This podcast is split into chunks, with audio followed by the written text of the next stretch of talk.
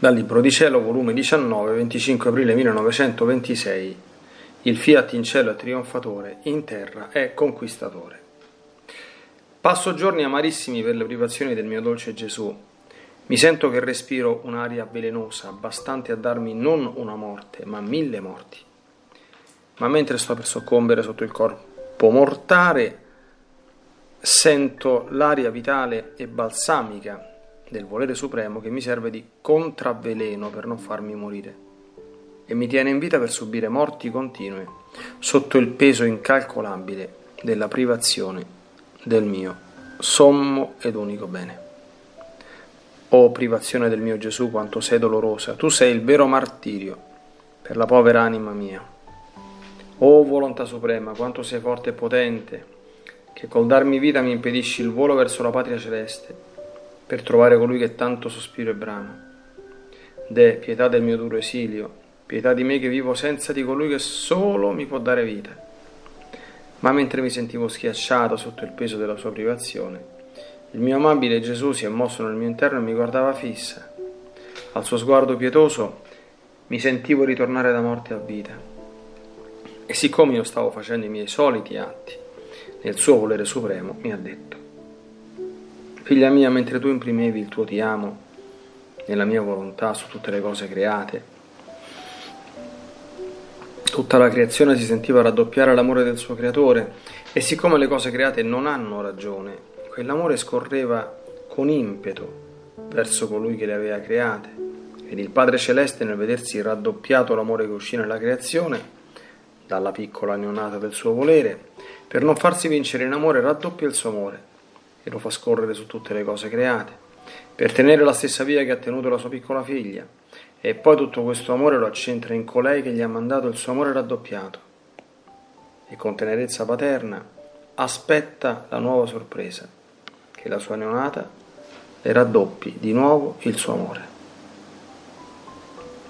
O se tu sapessi le correnti e le onde d'amore che vanno e vengono dalla terra al cielo, dal cielo alla terra, come tutta la creazione, sentono, sebbene nel loro mutuo linguaggio senza ragione, questo amore raddoppiato di colui che le ha create e di colei per causa della quale furono create, tanto che tutte si atteggiano a sorriso, a festa e a far scorrere benevoli i loro affetti verso le creature.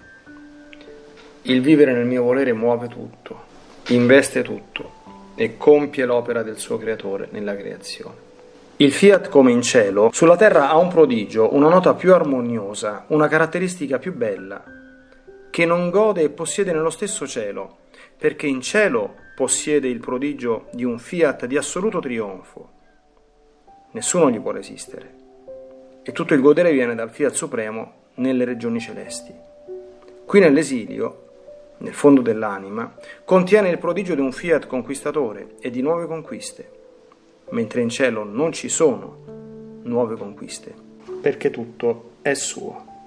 Nell'anima viatrice il fiat non è assoluto, ma vuole l'anima insieme nella sua stessa opera e perciò si diletta di manifestarsi, di comandare e fin di pregarla di operare con esso.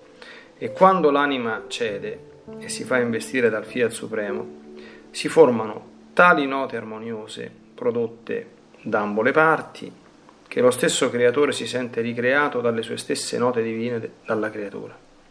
Queste note in cielo non esistono, perché non è soggiorno di opere ma di godimenti, e perciò il mio fiat in terra ha la bella caratteristica di imprimere nell'anima il suo stesso operato divino, di farla ripetitrice delle opere sue.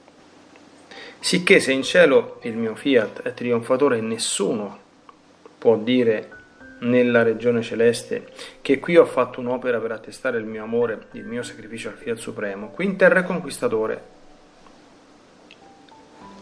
E se piace il trono, molto più piacciono le nuove conquiste.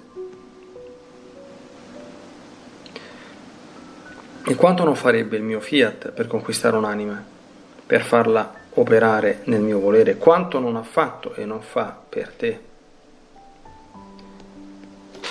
Onde dopo il mio dolce Gesù si faceva vedere crocifisso e soffriva molto. Io non sapevo che fare per sollevarlo, mi sentivo annientata per le subite privazioni e Gesù schiodandosi dalla croce si è gettato nelle mie braccia dicendomi aiutami a placare la divina giustizia che vuole colpire le creature.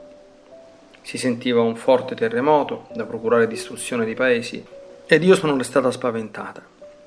Gesù è scomparso ed io mi sono trovata in me stessa.